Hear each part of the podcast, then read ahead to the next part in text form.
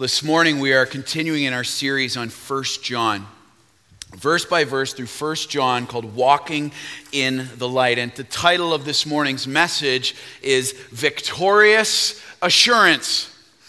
Victorious Assurance from 1 John chapter 2 verses 12 to 14. And John has just finished giving us the first three tests of what a genuine believer demonstrates in their lives. How do you tell when someone is a genuine, born again follower of Jesus Christ? And if you do not have a Bible with you here this morning, you're going to want to put your hand up right now because we're going to be diving right in. So put your hand up, and the ushers are coming forward right now to give you a Bible so that you can follow along. And if you do not have a copy of God's Word at home, then please take that as a gift for you so you can continue to dive in on your own. 1 John chapter 2, 12 to 14. So, if we remember, let's do a little quick recap here. If we remember, the first test of a genuine believer that uh, the Apostle John indicated through God's word is that a true believer will have a proper view of Jesus Christ. That he was God incarnate, fully God and fully man. The second test of a genuine disciple of Christ is they will have a proper view of sin and obedience to Scripture.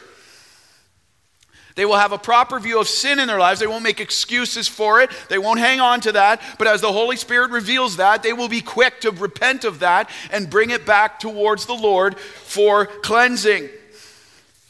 A proper view of sin, and they will obey what God's word says. And the third test of a genuine believer that we looked at was a genuine believer will have a growing love for God and love for others seeing the needs of their brothers and sisters in Christ around them, and by extension, those outside of the church in the world around us, your coworkers, your, your neighbors, etc., and they will lay their lives down for them.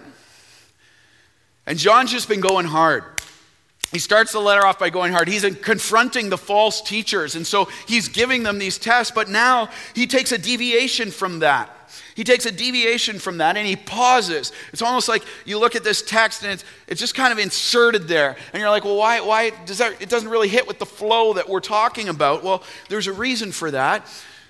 John takes a pause here now to give assurance to the believers of their salvation. He's like, okay, church, church, I know we've been going hard for the first two and a half chapters. Now we're going to hit a bit of a pause. We're going to take a breath and we're going to remember the assurance of our salvation in Jesus Christ because he didn't want them doubting their salvation through this. If they were genuinely in Christ, am I doing enough? Am I really obeying? Am I, am I repenting? He goes, stop, stop, full stop. And he starts to give them assurance. That's why this text was written. And you say, well, what is assurance? There's a lot of things in this world today that, that try to give us assurance of things, a lot of promises that are made, a lot of things that we structure our lives around to give us assurance. What does that actually mean?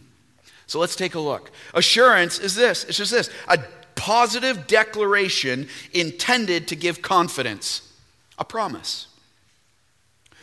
A positive declaration intended to give confidence.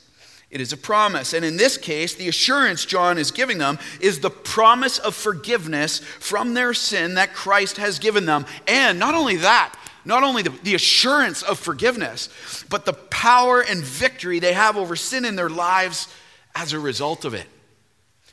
Okay? The assurance of forgiveness, hey, get this, is the assurance of God's power. Awesome. The assurance of forgiveness is the assurance of God's power to those who humble themselves before Him. And this wasn't just important for Christians in John's day, but it's also crucial for us today. There's nothing new under the sun. And you say, well, why is this important for us today? This whole idea of assurance, this whole idea of living in victory, why is that even important? Because here, here's the reality. Look around, church. Many genuine Christians do not live with a right understanding of what the assurance of their salvation means for their lives. They don't live with a right understanding of what the assurance of forgiveness of sin actually means for them.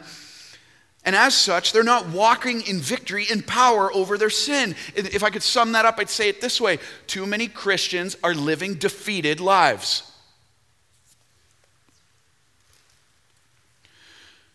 Too many Christians are living defeated lives because you have to understand that's our flesh's default. It wants us to live in the defeat. And too many of us, genuine followers of Christ, are living defeated lives. And so we have to remember this. I love this. This is one of my favorite quotes ever. And the thing is, it's not just a quote, it's really true. Warren Wiersbe said this. Write this down. This is going to set the tone. Remember, remember, Christian, if you came in here today and if you came in here worried and under condemnation and your guilt and, and all of this stuff, your pain, your suffering, the enemy's just pounding you, I want you to remember this. Write this down, post it on your fridge, put it on your phone, set it as an alert, and rehash it over and over again. He says, You are not fighting for victory but from victory, for Jesus Christ has already defeated Satan. Can I get an amen? Okay, we can do better than that. That's a big truth. All right? Can I get an amen? Much better. Love you. All right. So, you are not, you and I, if we are genuine followers of Christ, we are not fighting for victory. Like, is this going to happen?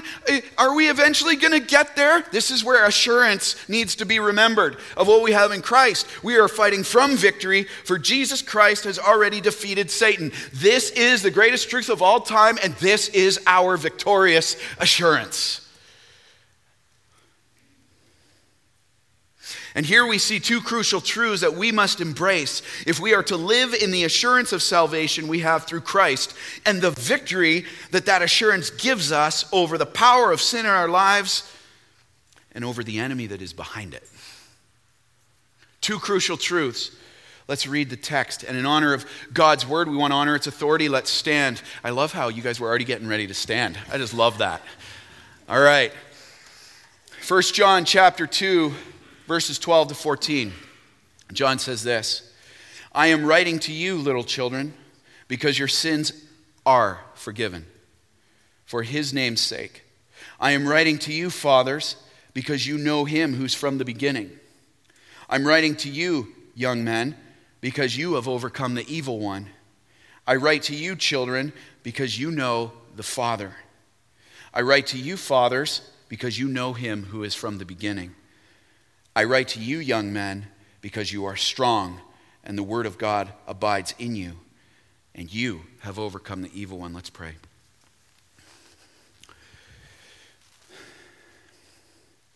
Father, what beautiful assurance is all throughout this truth.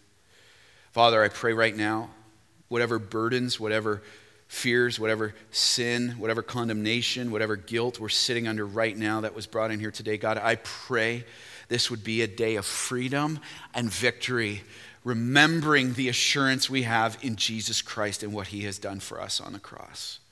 Father, I pray right now, Lord, that we would cast those anxieties on you because you care for us. We were never meant to carry them, we cannot carry them. And I pray in Jesus' name that, God, there would be freedom through the cross of Jesus Christ here today. God, I pray that you would do a saving work today, a sanctifying work in your church. God, you would continue to manifest your presence among us today. Lord, guard my mouth from error today. Father, I ask for this, that every word would be from you. God, just take me out of the way. I have nothing to say if you don't speak. Please take me out of the way and say what you want to say to your church. Lord, we need you so much.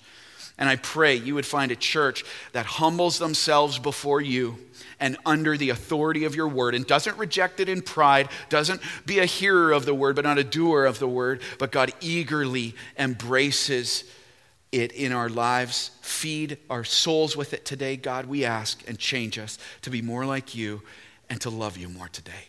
In Christ's name, church, if you agree, say amen. Amen. You may be seated. You may be seated to live out my victory in Christ, I must first remember this. I must remember the assurance that I have in Christ forgiveness. To live out my victory in Christ, I must remember the assurance I have in Christ forgiveness. Look at verse 12. John says this I am writing to you, little children, because your sins are, circle the word are, because your sins are, there's the assurance, forgiven for his name's sake. Now, now the word there for little children in the Greek, there's, it's listed twice in this passage, and they don't mean the same thing. This is where word study is so important because it changes the meaning. All right? So this term for little children is this a general term for all genuine followers of Christ. Little children. Remember, John used it before. in chapter 2. He says, I'm writing to you. And the term little children, don't you just hear John's pastoral heart for his church? His affection, his love for his church here. He's like, I'm writing to you, little children. I'm writing to you, flock. I'm writing to you, brothers and sisters. I deeply love you. And these are, these, as we are today, are in need of instruction are in need of instruction and training in righteousness from God's word. And John is writing to assure them of the salvation in Christ they have. And notice what he does. Notice what he does. What is the greatest way to assure someone? The greatest way to bring assurance into someone is to bring them back to a promise that cannot be shaken. Bring them back to the very promise that is the foundation of their faith. And this is what John does here. It's beautiful. He goes right back to the one of the most basic truths of the Christian faith, one which it is founded upon, and it is this the forgiveness of their sins that they have through Jesus Christ. He takes us right back to the foundation. And this one is so often what we fail to remember the most today that I have been forgiven, I have been redeemed, I have been propitiated. Big word means substituted. My wrath that was destined for me by God, God's wrath over me has now been taken by Jesus Christ. These are beautiful truths that we so often fail to remember, and the enemy works very hard to do it. And he's writing this because John didn't want those who were genuinely saved to begin to doubt, as I mentioned earlier. The false teaching around them from the Gnostics who were claiming you could only be saved if you had certain enlightenment and that Jesus wasn't fully man because all matter was evil. He's right. This teaching's increasing and it's flourishing in the church. And he didn't want them to think that their salvation, on the other hand, as he's been going on about if you love God, if you're a genuine follower of Christ, you're going to obey his commands. You're going to love your brother. You're going to, you're going to humble yourself. He didn't want to think that their salvation was based on good works or by doing to try and live in obedience to Christ. He's like, guys, yes, these are important, these are crucial truths that are fruit of a genuine follower of Christ, but your salvation is not based on that. Someone needed to hear this this morning. See, your salvation is not based on what you do, it's based on who God is and what He's done. Okay? So he's writing to assure and to affirm them. And he's assuring these believers they're genuinely in Christ. Their sins have been forgiven, not by anything that they've done, but through the work of Christ on their behalf. Look at the back end of verse 12. Notice he says, I'm writing to you, little children, because your sins are forgiven. For what? Because of your good works? For his name's sake. What that means is, the Greek there means he's the instrument of your salvation. He is the power of your forgiveness. Has nothing to do with you. It's for his name's sake. He called you, and he called me. Does it, I hope familiarity with that has not replaced the awe of that in our lives. Like so often, we could say, What does it mean to be followers of? Well, Jesus Christ forgave me of my sins, and that's totally true. But are we living in the reality of what that actually means? It's awesome, it's powerful, and it is life changing. Let's not let it just become some Christianese tagline. Christ died to forgive me of my sins. Yes, he did, but let's remember what that is. And why does John start here? I love this because you'll see this on the screen. Howard Marshall, one of the commentators who I very much respect for this book, is this The experience of forgiveness is the center it is the center of the Christian experience of conversion when one comes from death to life in Jesus Christ and is made new. You see, everything else flows out of this. Everything in our Christian life flows out of this truth right here. That's why John takes them back and assures them remember, remember. Okay, so let's look forgiveness. Let's dissect this a little bit. What does that actually mean? We hear that a lot, right? What does that actually mean? The term forgiven right here, here's what it means in the Greek to send away, to let go, or to release. To send away, to let go, or to release. See, this is what happens when a person hears the word of God and then by the power of the Holy Spirit, he opens their eyes to respond to that. He opens their heart to respond to that. And then they confess Jesus Christ as their Lord and Savior. They repent of their sin. And in that moment, this is the greatest thing of all time. In that moment, Christ says, I got your sin. I release it. It's not a part of you. It doesn't define you. Yes, our flesh is still at war with the spirit and we will still sin, but that is not our identity anymore. Because I took it, I released it, I let it go, and I delivered you from it. And as a result of the work of Christ on their behalf and the victory over sin they have now been given, they can have assurance of their salvation in knowing that they are. Love this, love this. You know what else comes from this?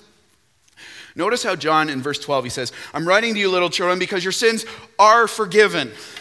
They are forgiven. You know what that indicates?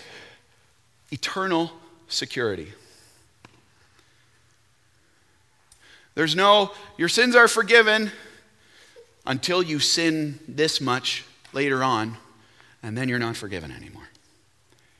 You are eternally secure in Jesus Christ, and you cannot lose your salvation in Him. That's good news today. Amen? That's good news today, right? And you say, you say, well, well, why is that? Because there's salvation. You got to go right back to, okay, so why does Christ forgive? What compels him to save? Love. And it's not based on your good works. It's based on grace alone, through faith alone, in Jesus Christ and it's not based on what you do for Him or how well you live your life. Well, and don't we so often eh, look at and say, well, I'm, I'm not as bad as that person, so God's got to, you know, He's got to do something for me because He's got to look favorably on me because I'm not as bad as that. It doesn't have anything to do with that. Okay? You know, one of the, one of the most deceitful messages in our culture today is this you deserve it. So, around our table for family devotions, we've started to say, when someone would say, You deserve it, I said, You really don't want what you deserve. Because what you and I deserve, apart from the grace of Jesus Christ, is eternity in hell.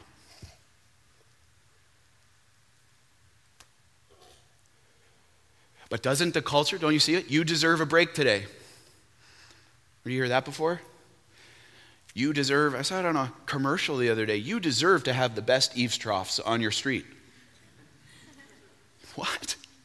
It's all over. It's saturating. You and I don't want what we deserve because what is grace? If God saves us by grace, what is that? It is God giving us what we don't deserve. That's the definition of grace.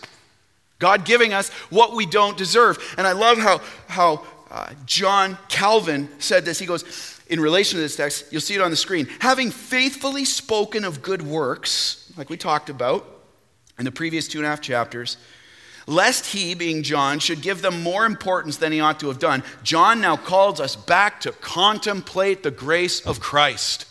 The grace of Jesus Christ. Ephesians 2 8 and 9. You say, How do you know this? Don't take my word for it. Let's take his. Ephesians 2 8 and 9 says this For it is by, everyone say it together grace, you have been saved through faith. And this is not your own doing, it is the gift.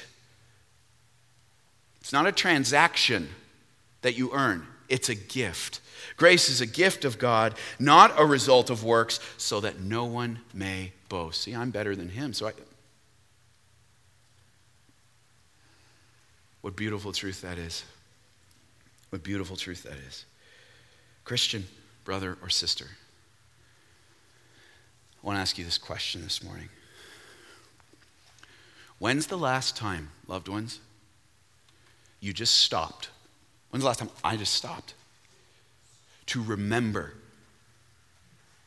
the grace of Jesus Christ that He's shown you on the cross? To really reflect on it and be like, ah, God, thanks for the forgiveness to remember what he did for you. When he became Jesus Christ, sent by God the Father, becoming fully man, yet still being fully God, came to earth and said, I'm coming for you. I'm coming for you, Ray. I'm coming for you, Marie. I'm coming for you because I love you. And I will give my life for you. And I will take that wrath that is what you are deserving of, and I will have it put on myself to pay the penalty for you so that you can walk in freedom and victory over sin and death for all time. Oh, grave, where is your victory? And oh, death, where is your sting now? Amen? When's the last time we just let that truth saturate our heart and mind again? And are you still living in awe of it if you're doing that? Are you living in awe of what that means? This world's a busy world and it's constantly chucking messages at it. We got to prove, be a self made man or woman and do all this stuff. Are we stopping to reflect? Or has the awe been lost in familiarity to you? Is it just a Christianese term for you now? What forgiveness actually means. Does your life reflect this assurance or confidence in the work of Christ for you? How do I know this? Well, some examples came this. In your thought life, when the fear, when the doubt, when the anxiety hits, how do you respond? Do you respond with an assurance that you have been forgiven, that you have a Savior, a refuge, a shield, a Father that gave His life for you, is protecting you, and is waiting for you to come to Him with it? How do you respond when that hits? Or this how about students? I know many of our students are on reading week this week, but say this. How about in the classroom? When that, when that strive for perfectionism starts to try to hit, got to be the best in my class, got to get the A, because if I'm going to get the A, then I'm going to get into this school and I'm going to get. Listen, God will open what no man can open and shut what none can shut. And if He wants you in a school if he knows you need certain marks to get there, he's going to give it to you. It doesn't mean we don't work with excellence, but it means our identity is not based on our work. Our identity is based in who he says he is. Your identity, moms, your identity is not a mom. Your identity is a child of God, a daughter of the King of Kings. Dads, your identity is not based on you being the man of the house. It's based on you being on your knees as a son of God saying, Lord, I need you.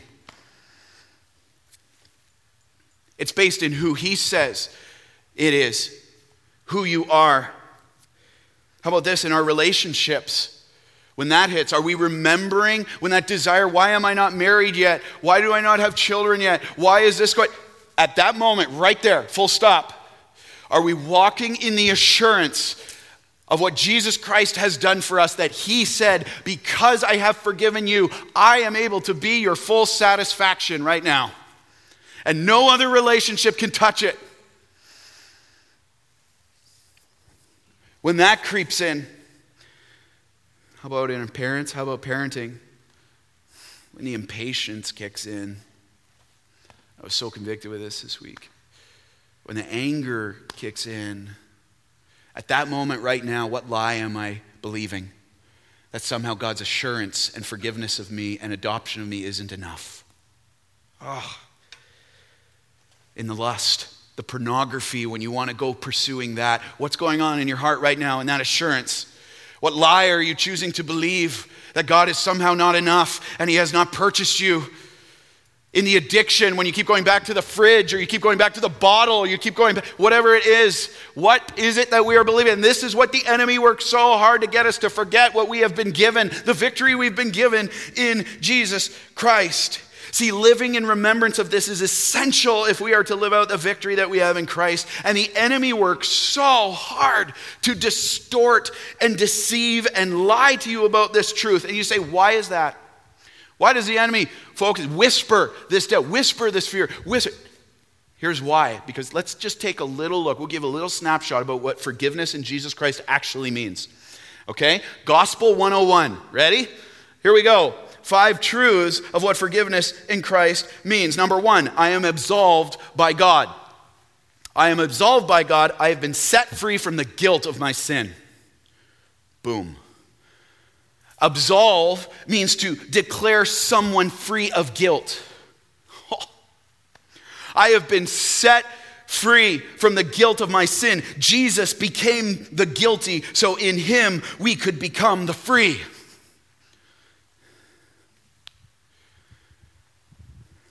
We could become the free. He paid that penalty that we deserved. And look at Hebrews 8 12 says it so beautifully. God says, For I will be merciful towards their iniquities, and I will remember their sins no more. I will remember their sins no more. Stop hanging on to it and letting the de- devil have a playground in your mind with it. I will remember their sins no more. Now, do you notice something? You notice something? I noticed this week. Uh, maybe this is just me, but our flesh works so hard to get us to remember our sins and sit under the guilt and condemnation of them, doesn't it? Maybe just me. It works so hard. Remember this? Remember this? You're a horrible parent. You can't do this, coworker. You think you're a follower of Christ. You think you can do this. Look at what you did. And it just goes. And the enemy brings up like this mind Rolodex of all of our sins. And Jesus says, I'll remember those no more. You come to me, you confess them, you repent of them, and salvation in me, I have forgiven them. They don't hold over you anymore. Beautiful. Number one, I am absolved by God. I've been set free from the guilt of my sin. Number two, five truths about our forgiveness in Christ. I am approved by God. My sin has no power to condemn me. I am approved by God. Think of the staggering truth of that. Maybe this is just me. Think back to your last week. How many times do we fall in the flesh? How many times do we sin? And God's like, in Jesus Christ, I approve you because of the blood of my son. It doesn't mean we're not pursuing holiness. It doesn't mean we're letting sin manifest itself in our lives, but it means that when we do sin, which we all will, we have to remember we're approved by God. We're approved by God. It's not a sliding scale. Romans 8, 1 and 2 says, There is now, therefore, no condemnation for those who are in Christ Jesus. For the law of the Spirit of life has set you free in Christ Jesus from the law of sin and death. Hey, do you know what the Greek word for no is? It means no. There's no condemnation, zilch, if you are in Jesus Christ. And I just want to pause right now and ask what condemnation are you sitting under today? What guilt did you bring here with you this morning that needs to be cast to the foot of the cross? And we need to remember our assurance that we have in Him. There is no condemnation for those in Christ Jesus. We have been set free, and that sin has no power over you. Don't give it a voice. But it gets better. Five truths about our forgiveness in Christ. Number one, I'm absolved by God. Number two, I'm approved by God. Number three, I'm adopted. I'm adopted by God. He is my father. I am his child. I'm adopted by God. You, have, you and I, through the forgiveness of Jesus Christ in our life, through his death on the cross for us, He's brought us into his family.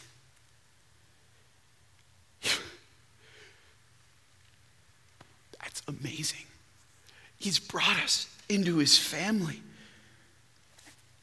with all the privileges that that entails.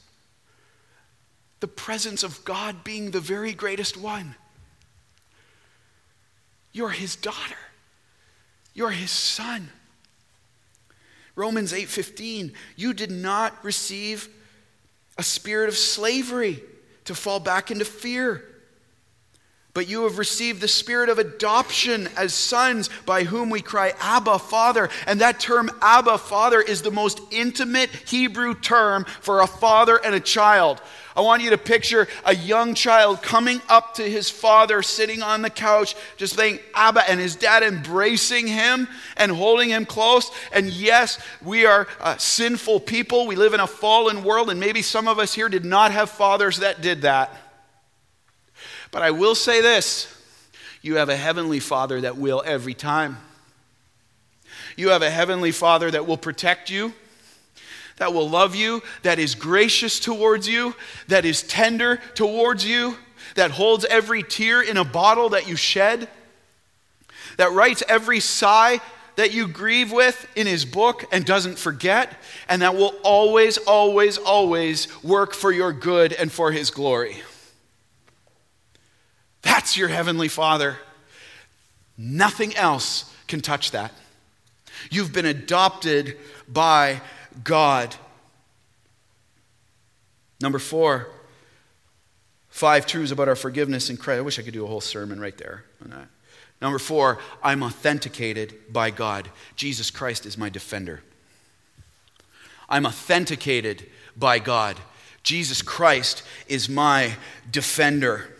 Romans 8, 31 to 33 says, What then shall we say to these things? If God is for us, who can be against us? He who did not spare his own son, but gave him up for us all, how will he not also with him graciously, see that? There it is, graciously give us all things? There's the privileges. Graciously give us all things. Who shall bring any charge against God's elect? It is God who justifies, not man. It is God who justifies, not man. You did not receive a spirit of fear. You received, 2 Timothy 1 7, a spirit of power and love and self control. God in Jesus Christ has made a way for us not to live in the slavery of fear. And I don't know if you noticed our world, but we live in a, in a world today that has a fear of anyone or anything but God. And they're crying out for this truth. And so many accusations they're living under of what this world thinks they should be. If you just lost 20 pounds, then you would be acceptable. If you just achieved a certain status at work, then you'll be acceptable. And we're trying to justify, just, seeking in the world for justification. God's like, it's God who justifies. You who are who I say you are. And when the enemy is pounding away at you with condemnation and hopelessness, guilt and shame, we must, church, go back to this truth of what God says, or it, honestly, loved ones, here, here's the alternative. If we don't go back to this truth, it will paralyze us in our pursuit of Him every time. Because the enemy works in isolation. He wants to take you away from remembering what Jesus Christ has done and definitely from living in it. Beautiful. Five truths about our forgiveness in Christ. Number one, I'm absolved by God.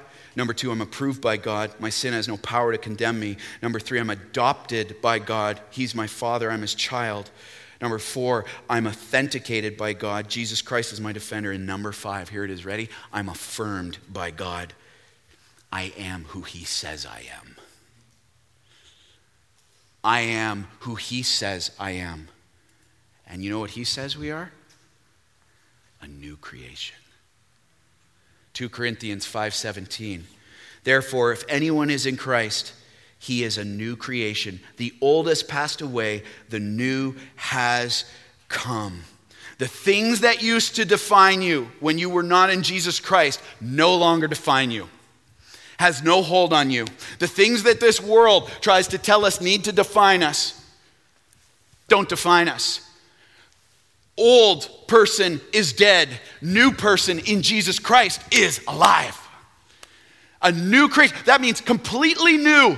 Completely new. It's not like I'm just gonna give you a little facelift. It's like a new creation. It's not like I'm gonna clean you up on the outside, but inside you're kind of a mess, but you'll look good on the outside. He's like, I'm making you completely new. Jesus says, I will give you a new heart, right to the very center of our being.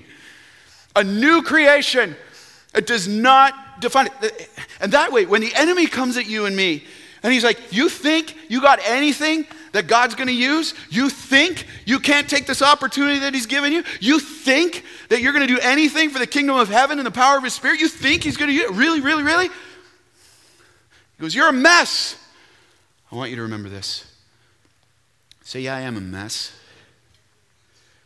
But isn't it amazing what grace does? I'm a new creation.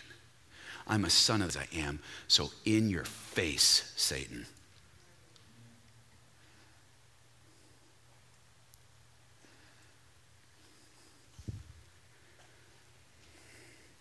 No wonder the enemy works so hard to get us not to live the assurance we have in Christ, because this changes everything. So, question what area or areas of your life do you need to remember this right now? What are the areas right now that as you've been hearing God's word, the Holy Spirit is bringing up? Maybe it's the guilt you're living with, the shame, the condemnation, the fear of man, the anxiety that's beating you down, the worry, the doubt. I mean, let's break it this way. Where right now is the enemy whispering to you, Did God really say? Does that sound familiar? He's been doing that since Genesis 1. Genesis 1? No, 3 with Adam and Eve. Did God really say? Can you really trust him? Do you really think you're a new creation? Can you really trust that? See, that's what he does. He sows the seeds of doubt. He comes to steal, kill, and destroy. Can he really be trusted? And then you take him to Psalm 1830. You pull out the sword of the Spirit. You take him to Psalm 1830 that says, This God, his way is perfect. Every word of the Lord proves true, and he's a shield for those who take refuge in him. Get behind me, Satan. Did God really say? I love how John Piper puts this. He says, In this text, John's burden is to say, Fellow soldiers, fellow sinners, there is good reason for hope. Sins are forgiven for Christ's sake. You know that Christ has been king forever, and be assured that his enemy and yours is defeated. Be assured. Victorious assurance, he's defeated. Remembering the assurance I have in Christ leads to victorious living through Christ. Always.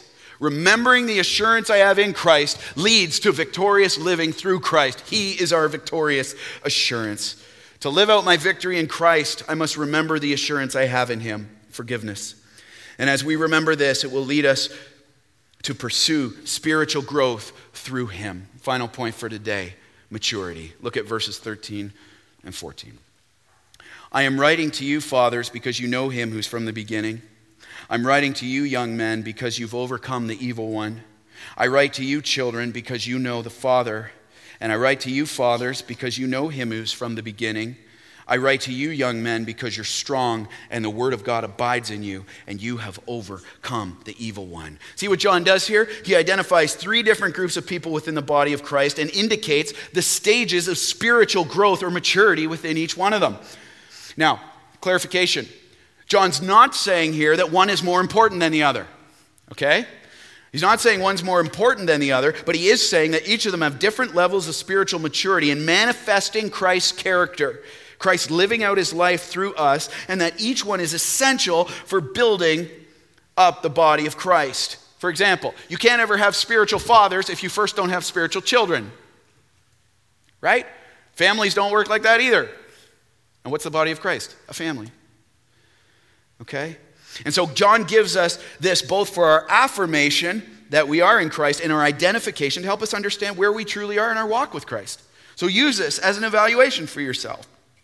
And there's three groups. You'll see them on the screen. First group he identifies as spiritual fathers. The modern day term for spiritual fathers would be like sages. Sages, those who walk in wisdom, who have experience or intimacy or knowledge about a subject. Look at 13a and 14a. I'm writing to you, fathers, because you know him who's from the beginning. 14a, I write to you, fathers, because you know him who's from the beginning. What's he doing? He's repeating for emphasis. He wants to emphasize that they know. The Greek word for fathers there means this one who is in intimate connection or relationship with Christ and walks in wisdom. A spiritual father is one who walks in wisdom. Doesn't mean he just has a bunch of knowledge. But what's, what's wisdom? Knowledge rightly applied. That's the definition of wisdom. Knowledge rightly applied. So spiritual fathers have wisdom, they have experience, but they walk in knowledge. Deep knowledge of God who are spiritually mature in the faith and walk in wisdom.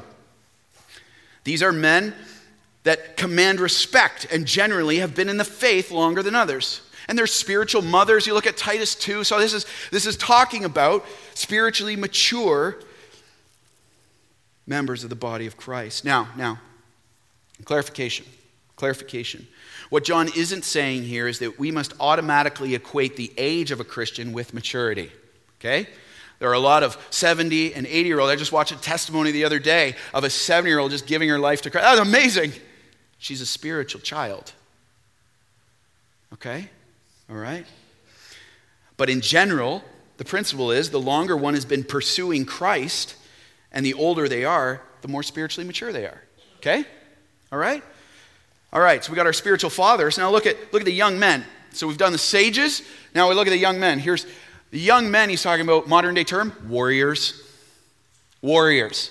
Okay? Look at 13b and 14b. It says this I am writing to you, young men, because you've overcome the evil one. Notice the battle terminology John's using here.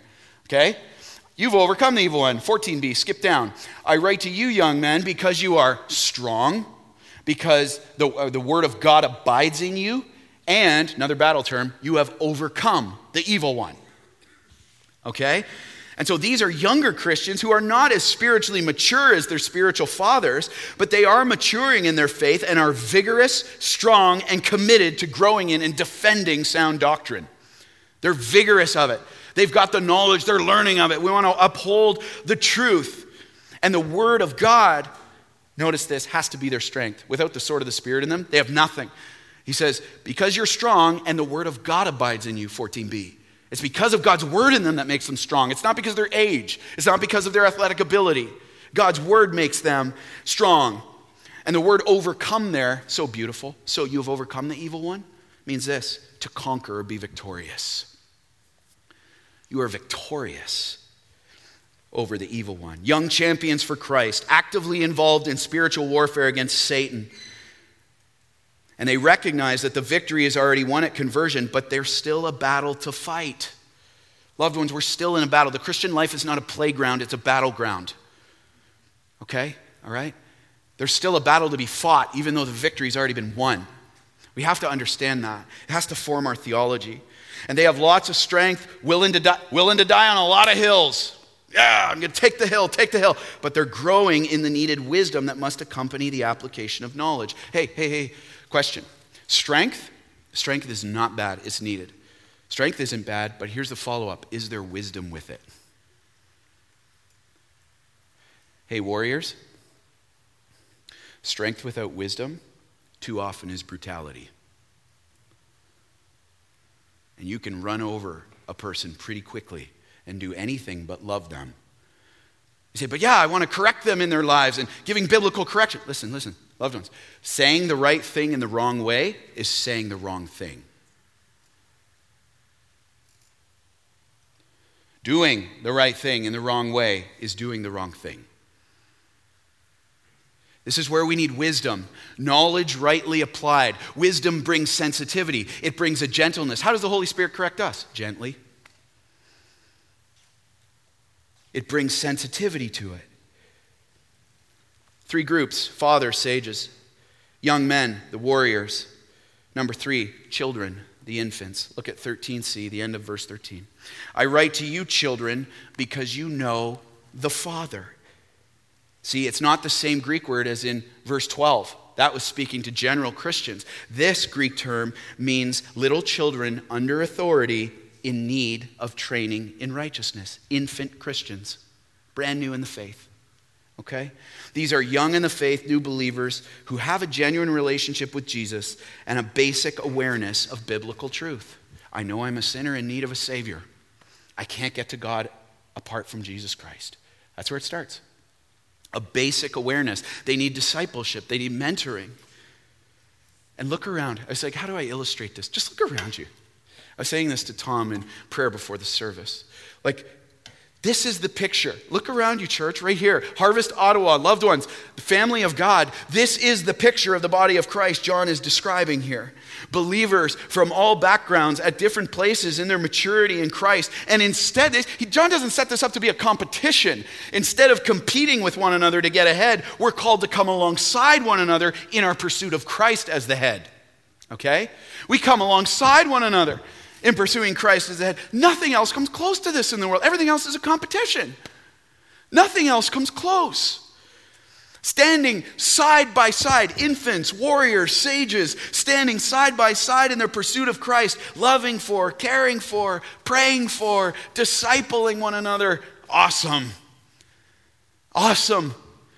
There is, know this, know this. There is no greater joy, privilege, and pursuit in this world than to be a part of the church of Jesus Christ. This is, nothing touches that. Striving together, standing firm in the faith, knowing the victory's already been. Christians should be the most courageous people on the planet. And we get to strive side by side with one another and lift up our arms when we're tired. Bring that meal of encouragement or that prayer of encouragement. Give loving biblical correction, not running over people like the world says to get ahead, get ahead. No, no, no. Get low and love your brother. Awesome. Nothing touches that. I pray for a deepening love for the church so much in my heart and in yours. And as you think about this, ask yourself two questions. Final questions for today is this Where am I at in my walk with the Lord? You look at these three groups, you look at these three stages. Where am I at in my walk with the Lord? Are you in between a couple of them? Now, careful, careful, because our flesh will kick in. And so I'm just going to say, be honest. We all like to think we're further along than we actually are. Amen? All right? Where are you? Think about that. Ask the Lord if you're wondering, and He'll show you. And the second question is this What is my next step to growing in spiritual maturity and living out the victory of Christ in a greater way? What's my next step to grow? I know where I'm at in these groups right now. Okay, so what's my next step? If I'm a young man, how do I gain wisdom? How do I glean wisdom? If I'm a new Christian, who am I seeking out to disciple me?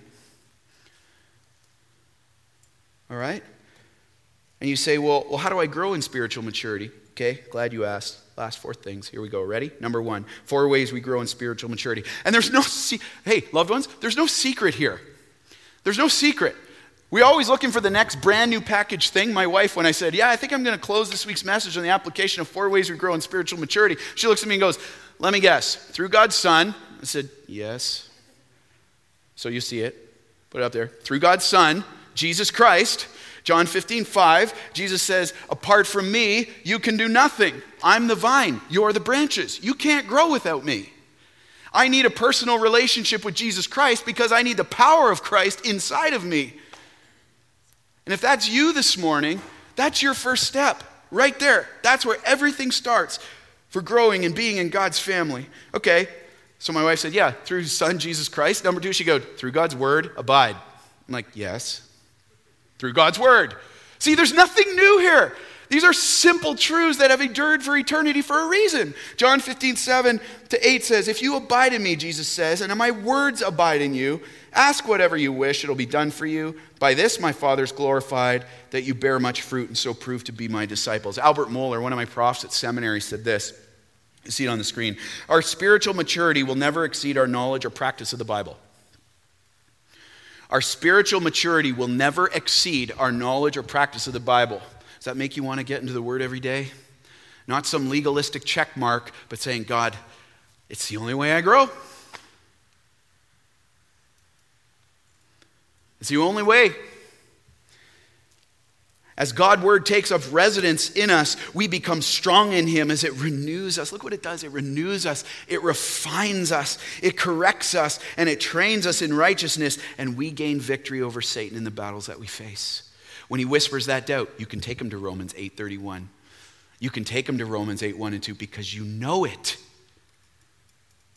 You know it. We recognize more and more the true victory we are fighting yes, we are fighting from and stand on every promise in it in faith. Okay? Number three, through God's church. Ephesians 4 15 and 16. Four ways to grow in spiritual maturity through God's church. You'll see it on the screen, Ephesians 4 15 and 16. Put it up. It says this. There it is. Rather, speaking the truth in love. See that? There's the wisdom piece that's needed. Not speaking truth with bullying, speaking the truth in love. We are to grow up in every way to Him who's the head, into Christ, from whom the whole body, joined and held together by every joint. Hey, hey, hey, that means sages, infants, and young men, every joint right there, which it is equipped, when each part is working properly, makes the body grow so that it builds itself up in love. Hey, heard this recently. I love it. Do you know one of the greatest gifts God has given to us, besides His Son? The ability to fight together. The ability to fight together, to do life together in an uncommon community. You say, well, how do I get connected in the church? Corporate worship, making church a priority. Corporate service, getting plugged into a service team. These are all ways we grow in spiritual maturity as you get known and loved and you come alongside people who can pray for you and care for you. Individual accountability with another person, praying with them, growing with them. There's party with the pastors today. That's the first step to getting plugged into the church. Lastly, is this four ways we grow in spiritual maturity through God's Son, through God's Word, through God's church. Can't understate this. Through humility and repentance. Through humility and repentance. James 4 6. He says, God opposes the proud, but he gives grace, that grace, to grow to the humble. He opposes the proud. That Greek word for oppose means God's actively working against you in your pride to break you of it. Okay? Turning away from your sin, turning towards God and living with a heart that says, God before me, you before me, seeing our sin as God sees it, and quickly turning in repentance from it when He reveals it. Don't sit in it. Don't sit in it. Quickly returning. Because John Owen said, and it's so, it's so pertinent, he said, Be killing sin or it will be killing you. Say, but it's just a little thing. Watch. Don't let it get a foothold. Be killing sin, or it will be killing you. Humility and repentance. To live out my victory in Christ, I must remember the assurance I have in Him, and I must pursue my spiritual growth through Him. And so, my last question is this What's your next step? What's your next step? Bible's so clear. Its truth isn't going to change. What's your next step? Maybe it's to confess Jesus Christ as your Lord and Savior. That's your next step. We're going to have people up the front to pray for you in just a moment. We'd love to talk with you about what it means. No judgment. It's the most loving thing we can do is to talk with you about that. Maybe it's for some of us to pick up your Bible consistently today, starting today.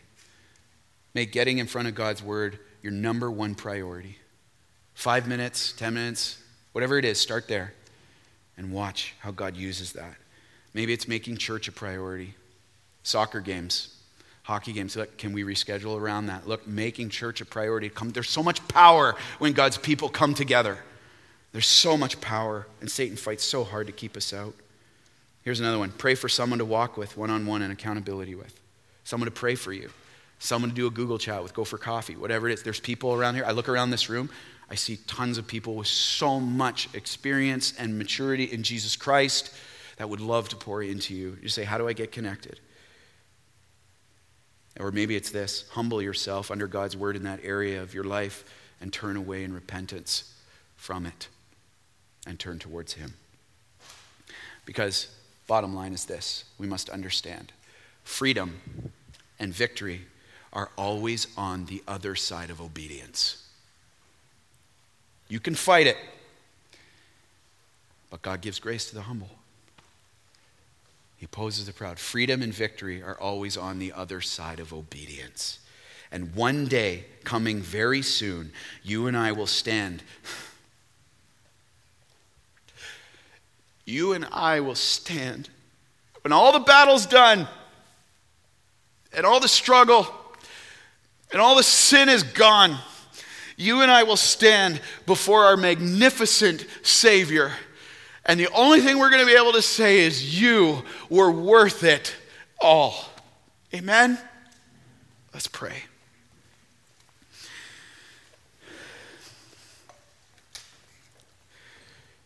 Father, what awesome truth this is. That by the blood of the Lamb and the word of our testimony, we have overcome the evil one if we are in Jesus Christ. Father, I thank you for this church. I thank you for how you're growing it. I thank you for how you're shaping it and molding it. God, deepening our love for you and our love for one another. This isn't a numbers game, God. This is about seeing a generation raised up that is willing to say whatever it takes, Lord.